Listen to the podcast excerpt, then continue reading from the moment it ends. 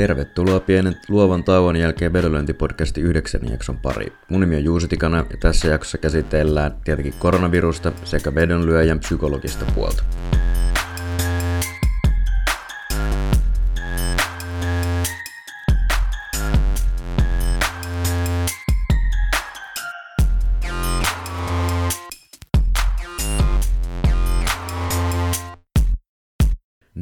Tervetuloa jälleen vedonlyöntipodcastin pari.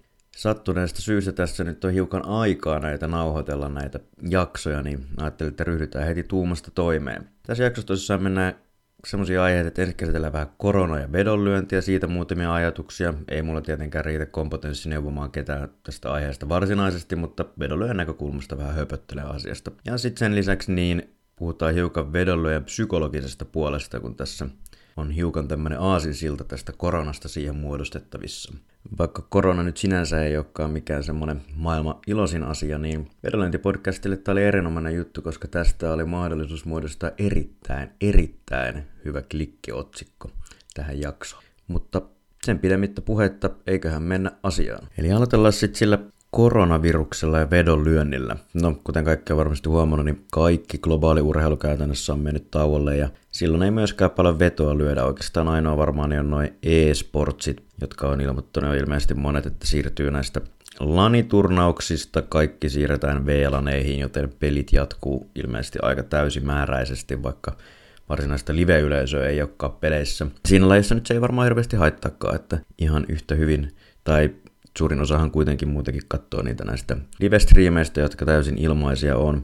No, tämähän nyt vaikuttaa muutenkin hyvin, hyvin paljon kaikkeen, eli on tulossa paljon lomautuksia. Nyt on YT aloitettu jo monissa paikoissa ympäri, ympäri maailmaa ja Suomessa varsinkin pienyrittäjät tulee kärsimään, koska heillä ei välttämättä ole niin resursseja ja puskureita tämmöiseen täyte, täydelliseen talouden hyytymiseen. Koskaanhan tavallaan, jos on ollut joku heikompi tilanne tässä viime vuosikymmeninä vaikka taloudessa, niin se on tullut ehkä hiukan hitaammin, eikä sitten koskaan ole välttämättä se talouden aktiviteetti kokonaan loppunut, mutta nyt tässä esimerkiksi Kiinassa käytännössä kävi silleen, että osaksi aikaa niin joillain toimialoilla ei periaatteessa tapahtu niin kuin yhtään mitään, niin tämä tulee olemaan hiukan erilainen tilanne. Mutta ehkä tässä on myös tavallaan hyvää muistutusta kaikille yrittäjille, että se pelkän peruspalkan nostaminen sieltä firmasta niin ei ole sinänsä, sinänsä riittävää, eli pitää sitten yleensä pystyä vähän firman tienaamaan enemmänkin kuin se peruspalkka, koska se yrittää kuitenkin kantaa kaikki riskit, mutta ei jeesustella näillä talousasialla enempää. No vedonlyöjille tämä tietenkin on kanssa aika ikävä, kun, ikävä, kun tuloja ei tuu. Toisaalta vedonlyöjät nyt on huomattavasti paremmassa asemassa esimerkiksi moniin yrittäjiin verrattuna. Vedonlyöjätulot ei kuitenkaan koskaan tasaiset, eli nollatuloihin niin pitäisi useimpien ammattilaisten olla olla täysin tottuneita ja sitten toisekseen niin täytyy myös muistaa se, että on sitten paljon ihmisiä, jotka tekee sitä puoliammattimaisesti tai harrastuksenomaisesti, niin heillähän tavallaan tämä ei kirpaa se muuta kuin sitten pienenä taukona niin sanotusti, ehkä jonkinnäköisenä vierotusoireena vedonlyönnistä. Vedonlyöjällähän niin ammattivedonlyöjistä, jos puhutaan, niin kulurakenne on hyvin ystävällinen, eli aika moni tekee töitä kotona, ei ole välttämättä palkattuja työntekijöitä, jne. Ei ole niin kuin, tavallaan tämmöisiä kiinteitä kuluja, mitkä pitää joka tapauksessa periaatteessa maksaa. Ja usein myös tämmöiset jo jollain tasolla muuttuvatkin kulut, niin joutuu ainakin alkuun maksamaan. Eli jos nyt ajatellaan vaikka jotain kahvilan pitäjää, joka joutuu siitä tilasta maksaa vuokraa ja mahdollisesti muutamalle työntekijälle palkan, niin se ei ole yhtään asiakasta, eikä hänellä välttämättä sitten ole mitään semmoista suurempaa taloudellista puskuria, niin tullaan varmasti näkemään aika paljon konkursseja. Ja totta kai tilanteen pitkyyttäessä sitten tämä tulee olemaan ikävämpi asia myös vedonlyöjille, eli, eli jos, jos nyt ajatellaan vaikka, että ei koko vuonna ollenkaan harrastettaisi urheilua missään päin maailmaa tai tämmöistä ammattiurheilua, mistä vedonlyönnistä lyödään, tai mitkä vedonlyönnin kohteena on, niin, niin totta kai se tulee sitten vaikuttamaan niin kuin paljonkin, mutta toivotaan, että urheilu lähtee käyntiin taas jälleen. No mä oon itse henkkohta ajatellut, että mä keskityn nyt tässä alkuvaiheessa ainakin niin, niin uusien työkalujen kautta nykyisten työkalujen mallien kehitykseen. Mulla oikeastaan jäi vähän toi kehitysvaihe tuossa syksyllä, kun mä yleensä sitä teen, niin pikkusen vajaaksi muiden kiireiden takia, joten sinänsä ehkä, ehkä ihan, ihan hyväkin homma tämä. Muutenkin tässä on nyt laajennus- ja automatisointi-ideoita herännyt tosi paljon tässä viime kuukausina, niin, niin kyllä noihin voi olla, että pari kuukautta saa vaikka käytettyäkin. Ja lisäksi nyt tosiaan tietenkin tätä podcastia tässä tarkoitus jatkaa, eli Eli pyritään nyt tätä pitää jälleen yllä jonkun aikaa. Ja jälleen muistutetaan siitä, että jos tulee vierasta ja aiheehdotuksia, niin niitä saa ehdottomasti laittaa tulemaan. Ja sitten jos taas tilanne pitkittyy tosi paljon, eli näyttää, että vedonlyöntiin ei ole, ei ole paluuta ihan lähiaikoina, niin mä oon lähinnä ajatellut muutama eri vaihtoehtoa. Eli yksi olisi ehkä se, että osakemarkkinoille, ehkä tälleen niin kuin yksityisenä treidaajana. Treidaajana mulla on jonkun verran niin osakemarkkinoista ja sijoittamisesta on työkokemusta ja opiskelukokemusta sekä sitten, sitten jonkun verran on joskus perehtynyt tuommoiseen ihan päivätreidaamiseen ja muuhun, niin, niin jotain tuommoista ehkä voisi kehitellä. Jonkun verran on nyt tässä perehtynytkin ja ajatellut hiukan perehtyä tähän lisää, koska, koska nyt mitä osakemarkkinoilla tai rahoitusmarkkinoilla on ollut huomattavasti aikaisempaa isompi volatiliteetti, niin se luo tietenkin sitten myös aina mahdollisuuksia. Totta kai pörssikin voi mennä kiinni, mutta siinä vaiheessa nyt tilanne yleensä aika heikko, jos pörssi joudutaan kokonaan sulkemaan esimerkiksi vaikkapa puoleksi vuodeksi, niin, niin ehkä se ei ole silloin se kaikista isoin murhe. Sen lisäksi sitten niin toisena vaihtoehtona sitten, että ehkä tehdään tämmöistä niin freelance kautta muuta projektimuotoista hommia, eli esimerkiksi jotain koodaamista, data-analyysiä, konsultointia vaikka vedonlyönnistä tai mistä tahansa aiheesta, mistä nyt sitten itseltä sitten löytyykin kompetenssia. Ja sitten tietenkin viimeisenä vaihtoehtona niin on töihin meneminen ihan johonkin palkkatöihin, jos näyttää siltä, että vedonlyöntiä ei pysty enää tässä muodossa tekemään. Toki siinä vaiheessa ehkä ei välttämättä ole mitenkään paras työllisyystilanne, että tämä siinäkin mielessä on vähän ehkä kaukaisempi ajatusmaailma mennä töihin, koska sanotaanko nyt näin, että jos näyttää siltä, että urheilua ei, ei tulla harrastamaan ja vedonlyönti on täysin kuollut vaikkapa ensi vuonna tai kesän jälkeenkään ei mikään, mikään pallolusarja vaikka alkamassa, niin, niin voi olla, että siinä vaiheessa on myös aikamoisen huono työllisyystilanne yleisesti, että siinä voi olla hankalampi, hankalampi töitä löytää. Sitten toisekseen, niin tässähän nyt on mahdollisuus aina itseään kehittää henkisesti ja fyysisesti, eli, eli lenkillähän nyt pääsee aina, tai punneruksia, kuntopiiriä, vatsaa, mitä tahansa. Sen kun YouTube katsoo joku home workout, niin sieltä varmasti löytyy hyviä, hyviä vinkkejä. Kuntosalit ja muuthan nyt suljet, no suljettu aika monet tai suljetaan lähiaikoina, mutta tota, voi sitä urheilua muutenkin harrastaa kuin tällaisilla virallisilla urheilupaikoilla siis. Sitten sen lisäksi niin opiskelu ja lukeminen tietenkin kannattaa aina ja, ja sitähän nyt pystyy internetissäkin aika hyvin, hyvin tekemään ihan ja no taivas on rajana nyt kun varmaan aika monella kalenterit on tyhjiä eikä, eikä moniin julkisiin tiloihin pääse, niin, niin ei muuta kuin sitten tämmöistä itsensä kehittämistä itsenäisesti kotona. Joo, ei suosittelen kaikille, eli kannattaa ihan vähän mietiskelläkin, jos tuntuu, että kalenterit on liian tyhjiä, että mitä tässä puuhaisi. No, mitä sitten vedon välittäjät? Niillähän tämä on iso miinus, koska urheiluvedonlyönti nyt ei käytännössä pyöri juuri ollenkaan, ja se optimitilanne luultavasti sielläkin jotain sopeutustoimia tullaan näkemään. EM-kisojen peruminen on niin todella iso miinus, olympialaiset vaakalaudalla, ne on tosi isoja tapahtumia, missä on sitten myöskin tällaisia niin kuin paljon viiderahaa, paljon rahaa yleisesti, josta syystä sitten on niin kuin paljon tavallisia kuukausia tai viikonloppuja parempia tapahtumia. Ää, Kannattaa kuitenkin sitten muistaa, että kasino ja pokeri action luultavasti tässä kasvaa, kun ihmiset joutuu olemaan kotona. Varsinkin eurooppalaisilla välittäjillä kasino ja pokeri on isoa bisnestä, eli esimerkiksi näillä tämmöisillä softbookeilla, mistä on aikaisemminkin mainittu, niin vedonlyönti on lähinnä sisäinheittotuote, kertoimet yleensä ostetaan jostain ulkopuolelta markkinoilta tai kopioidaan vaan jostain. Eli siinä mielessä voisin kuvitella, että tämä ei tavallaan isossa kuvassa vaikka johonkin tämmöisiin niin kuin Kindrediin, joka on tämä esimerkiksi Unibetin emoyhtiö, niin ei, ei tule niin isosti vaikuttamaan. Tietenkin hävittävät rahat tavallaan tulee olemaan pidemmän päälle niin kuin rajallisia, mutta kyllähän siellä niin kuin ainakin lyhyellä aikavälillä niin marginaalit selkeästi kasvaa. Mutta koskaan ei sinänsä tiedetä, että mitä tulee tapahtua. Ja mä henkilökohtaisesti olen tämän jo suorittanut ja suosittelen oikeastaan kaikkia muitakin niin ottamaan kaikki tilit tyhjiksi tässä vaiheessa, koska no eihän niillä rahoilla siellä mitään tee. Ja on siinä kuitenkin aina joku riski, että firmat kaatuu tässä välissä tai muuta. Suomessa esimerkiksi niin ainakin toistaiseksi on vielä pankeilla on talletusturva, joka menee sitten per tili ja sitä samahan on myös Ruotsissa esimerkiksi, muistaakseni Nordnetti. Osakevälittäjänä taitaa olla Ruotsin talletusturva-alaisuudessa, niin, niin tota siellä ehkä rahat on vähän enemmän turvassa. Toki voihan talletusturvakin olla sellainen asia, mikä on niin kuin pian historiaa ja tiedä, mihin tämä tilanne eskaloituu, mutta jos tässä nyt ei mitään sen kummempaa kriisiä tule, niin, niin siitä on sitten vähän hyötyä. Sitten toisaalta voi sillä sitten vaikka ostaa vaikka vessapaperia, jos se ei riitä. Sitten luottopankkeihin ja Suomen kautta Ruotsin kautta mihin tahansa valtioihin.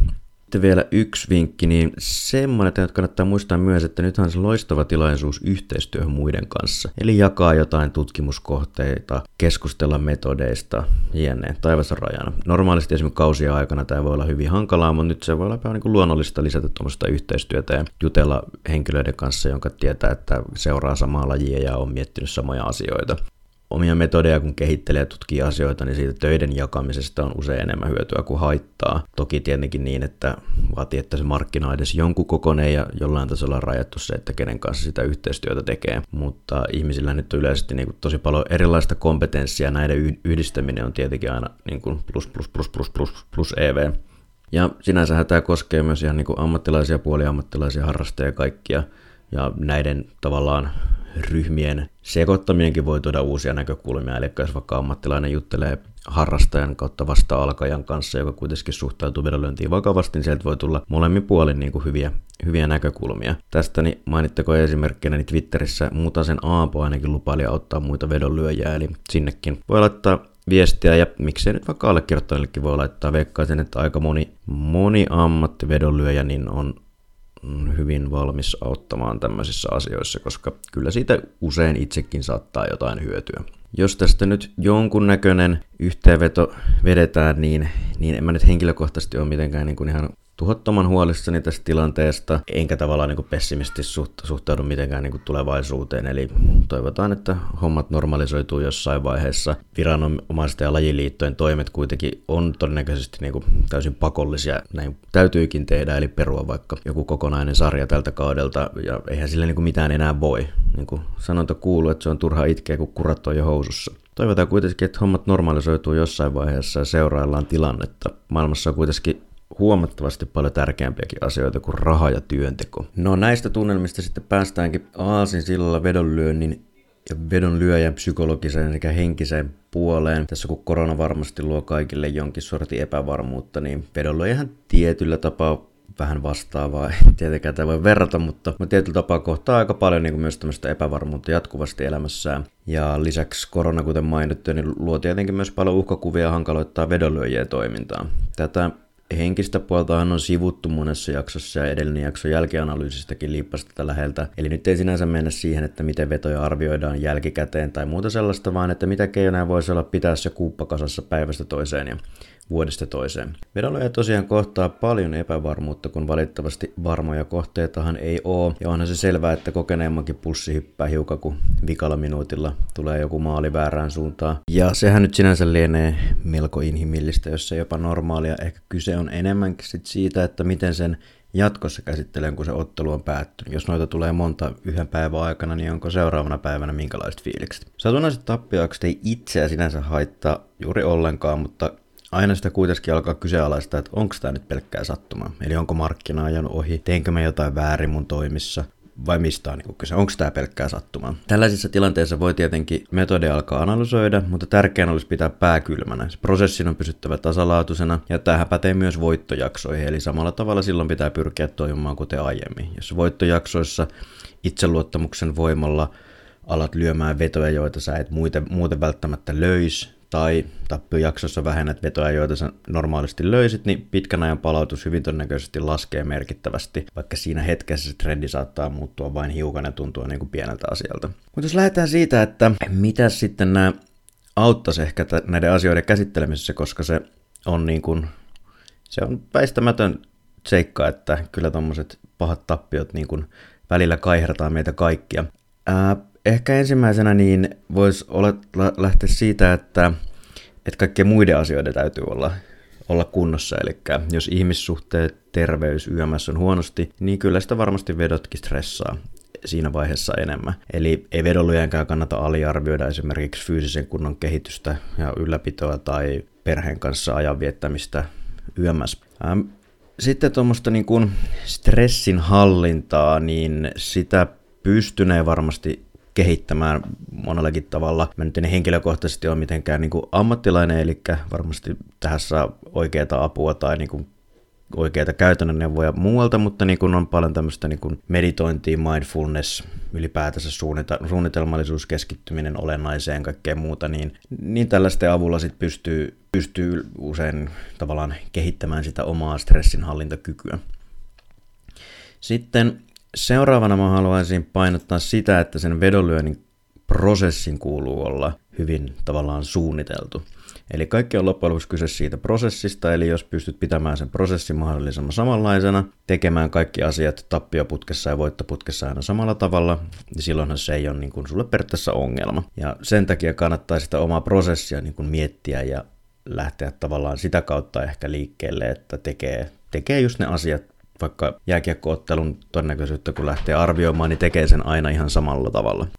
Sitten seuraava homma, mikä mikä ainakin mulla henkilökohtaisesti auttaa, on ylipäätänsä tämmöinen, niin no kokemuksesta tietenkin näissä tämmöisissä hommissa on aina apua, niin tavallaan se historian katsominen. Eli, eli jos on niin kuin sattunut menemään huonosti, lyö sitten vaikka viimeisten, sanotaan heitä vaikka, että kolmen vuoden vedot lyöt yhteen käppyrään ja katsot minkälaisia monttuja siellä on, niin yleensä se just tämän hetken monttu ei oikeasti näytäkään niin pahalta. Ja kun lähtee vähän niitä muistelemaan ja miettimään tavallaan laittaa asioita perspektiiviin, niin se vaikka sulta olisi 30 pinnaa rahoista sulanut edelliseen pari viikon aikana, niin ei välttämättä oikeasti olekaan mikä, mitenkään poikkeuksellinen. Samanlaisia swingejä on hyvin todennäköisesti kaikilla tapahtunut myös toiseen suuntaan. Eli että on tullut 30 pinnaa pääomaa lisää parissa viikossa. Sitten mielenkiintoinen asia oikeastaan, mistä tämä psykologinen puoli tulikin tähän näin mukaan, niin on tämmöinen adver- adverse selection, jolla siis käytännössä taloustieteessä yleisesti tarkoittaa tämmöistä tilannetta, jossa myyjän ja ostajan informaatiot on, on erilaiset ja sen takia se myyjä päätyy, myyjä päätyy myymään sitä tuotetta semmoiselle henkilöille, No hyvä esimerkki vaikka joku vakuutuksen ottaja, joka tietää, että, että hänen omat riskit on keskimääräistä suurempia tietystä syystä, ja siksi tavallaan se keskiarvoistettu vakuutuksen hinta ei päde, ja hän haluaa ostaa vakuutuksia, ja se myyjä tekeekin siinä niin kuin huonot kaupat. Vedonlyöjähän on hyvässä tilanteessa tässä mielessä, eli vedonlyöjä on oikeastaan nyt tämä ostaja, tässä saa valita, koska se lyö vetoa. Välittäjät joutuu lähes aina isonkin epävarmuuden aikana tarjoamaan kerronta, totta kai on jotain tilaisuuksia, ei tiedetä jotain kokopanoja tai muuta, niin välittäjät saattaa löydä tosi pienet limiitit tai jättää kokonaan kohteen julkaisematta, mutta hyvin usein ne tarjoaa sitä kohdetta. Niin se on vedonlyöjän ehkä yksi isoimmista eduista, eli ei ole pakko lyödä vetoa mihinkään kohteeseen. Ja tätä oikeastaan vedonlyöjät tavallaan enimmäkseen hyödyntää, että ne kyttäilee niitä siellä on markkinoilla jatkuvasti tuhansia, nyt miljoonia kohteita tarjolla, niin, niin tota, vedonlyöjät odottelee sitten siellä, että siellä löytyy se oikea, oikea kohde, missä se hinta ei nyt olekaan kohillaan. Mutta tämä pätee myös siihen, jos päässä alkaa hiukan viraamaan hyvän tai huonon jakson aikana, niin silloin on yleensä parempi jättää vedot lyömättä. Mä oon tosi usein ison tappiojakson aikana niin, niin jättänyt siis suoraan jonkun viikon tai muutaman päivän pitänyt, vetänyt happea ja tehnyt vähän muuta ja sen jälkeen lähtenyt taas, taas hommiin siis yleensä tuommoinen mun mielestä niin kuin päivä, pari viikko, tai päivä tai pari tai viikko, niin tekee usein ihmeitä ja saattaa esim. koko vuoden tulosta parantaa sitten huomattavasti. Ja se, mistä tämä tuli nyt siis mieleen, on siitä, että mulla on nyt tässä ollut melko heikko alkuvuosi alla, joten ehkä tämä korona tavallaan tulikin hyvään saumaan, kuka tietää. Eli tässä tulee tämmöinen vähän pakollinen hengähdystauko, jonka jälkeen sitten ehkä tullaan uutta ja ehompana sitten vielä viimeisenä, mitä mä nyt on tuohon itse auttaneita asioita listannut, niin tuommoinen niin yleisesti positiivinen, analyyttinen mieli, niin varmasti auttaa hallitsemaan sitä stressiä ja miettimään asioita. Asioita hiukan neutraalimmin, eikä lähteä panikoimaan tai hätiköimään missään tilanteissa.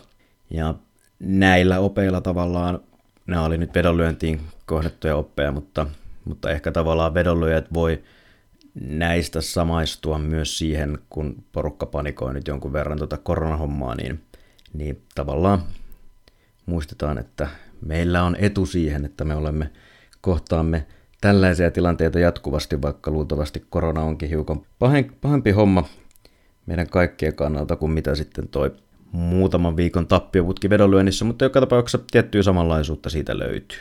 Näin siinä sitten taas oli pienen tauon jälkeen kaikenlaista höpinää. Koitetaan nyt tässä palata lähelle tätä yksi, yksi per viikko tahtia. Nyt ei uskalla tietenkään lupauksia antaa ja tämäkin on niin, mä nauhoittelin tämän tässä tänään 16. päivä maanantaina aamupäivällä suurimman osan ja nyt tätä loppuspiikkiä tässä vetelen illalla, niin huomaan, että tässä on osa, osa tästä jakson sisällöstäkin jo, jo muuttunut ja esimerkiksi puheenjohtaja Kari Rajaemäki lupasi myös auttaa ihmisiä Twitterissä, mikäli, mikäli tota, on jotain vedonlyöntiin liittyvää konsultointia tai muuta, niin sinnekin voi viestiä laittaa.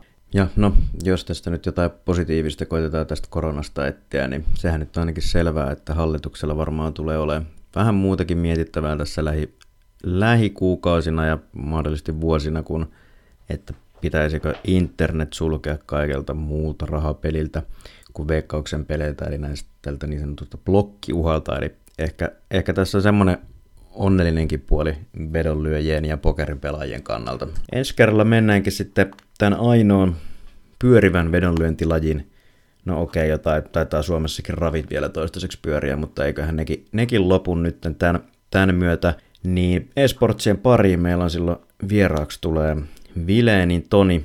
Toki näinä aikoina kaikkeen liittyy pientä epävarmuutta, mutta eiköhän me siitä lähetä, että näillä mennään. Eli ensi kertaa. Kiitoksia kuuntelusta ja kuuntelehan jatkossakin, jos et ole aikaisempia jaksoja kuunnellut, niin sieltä ne löytyy SoundCloudista ja Spotifysta ja iTunesista ja olikohan niitä nyt johonkin muuallekin tuupattu. Näkemiin.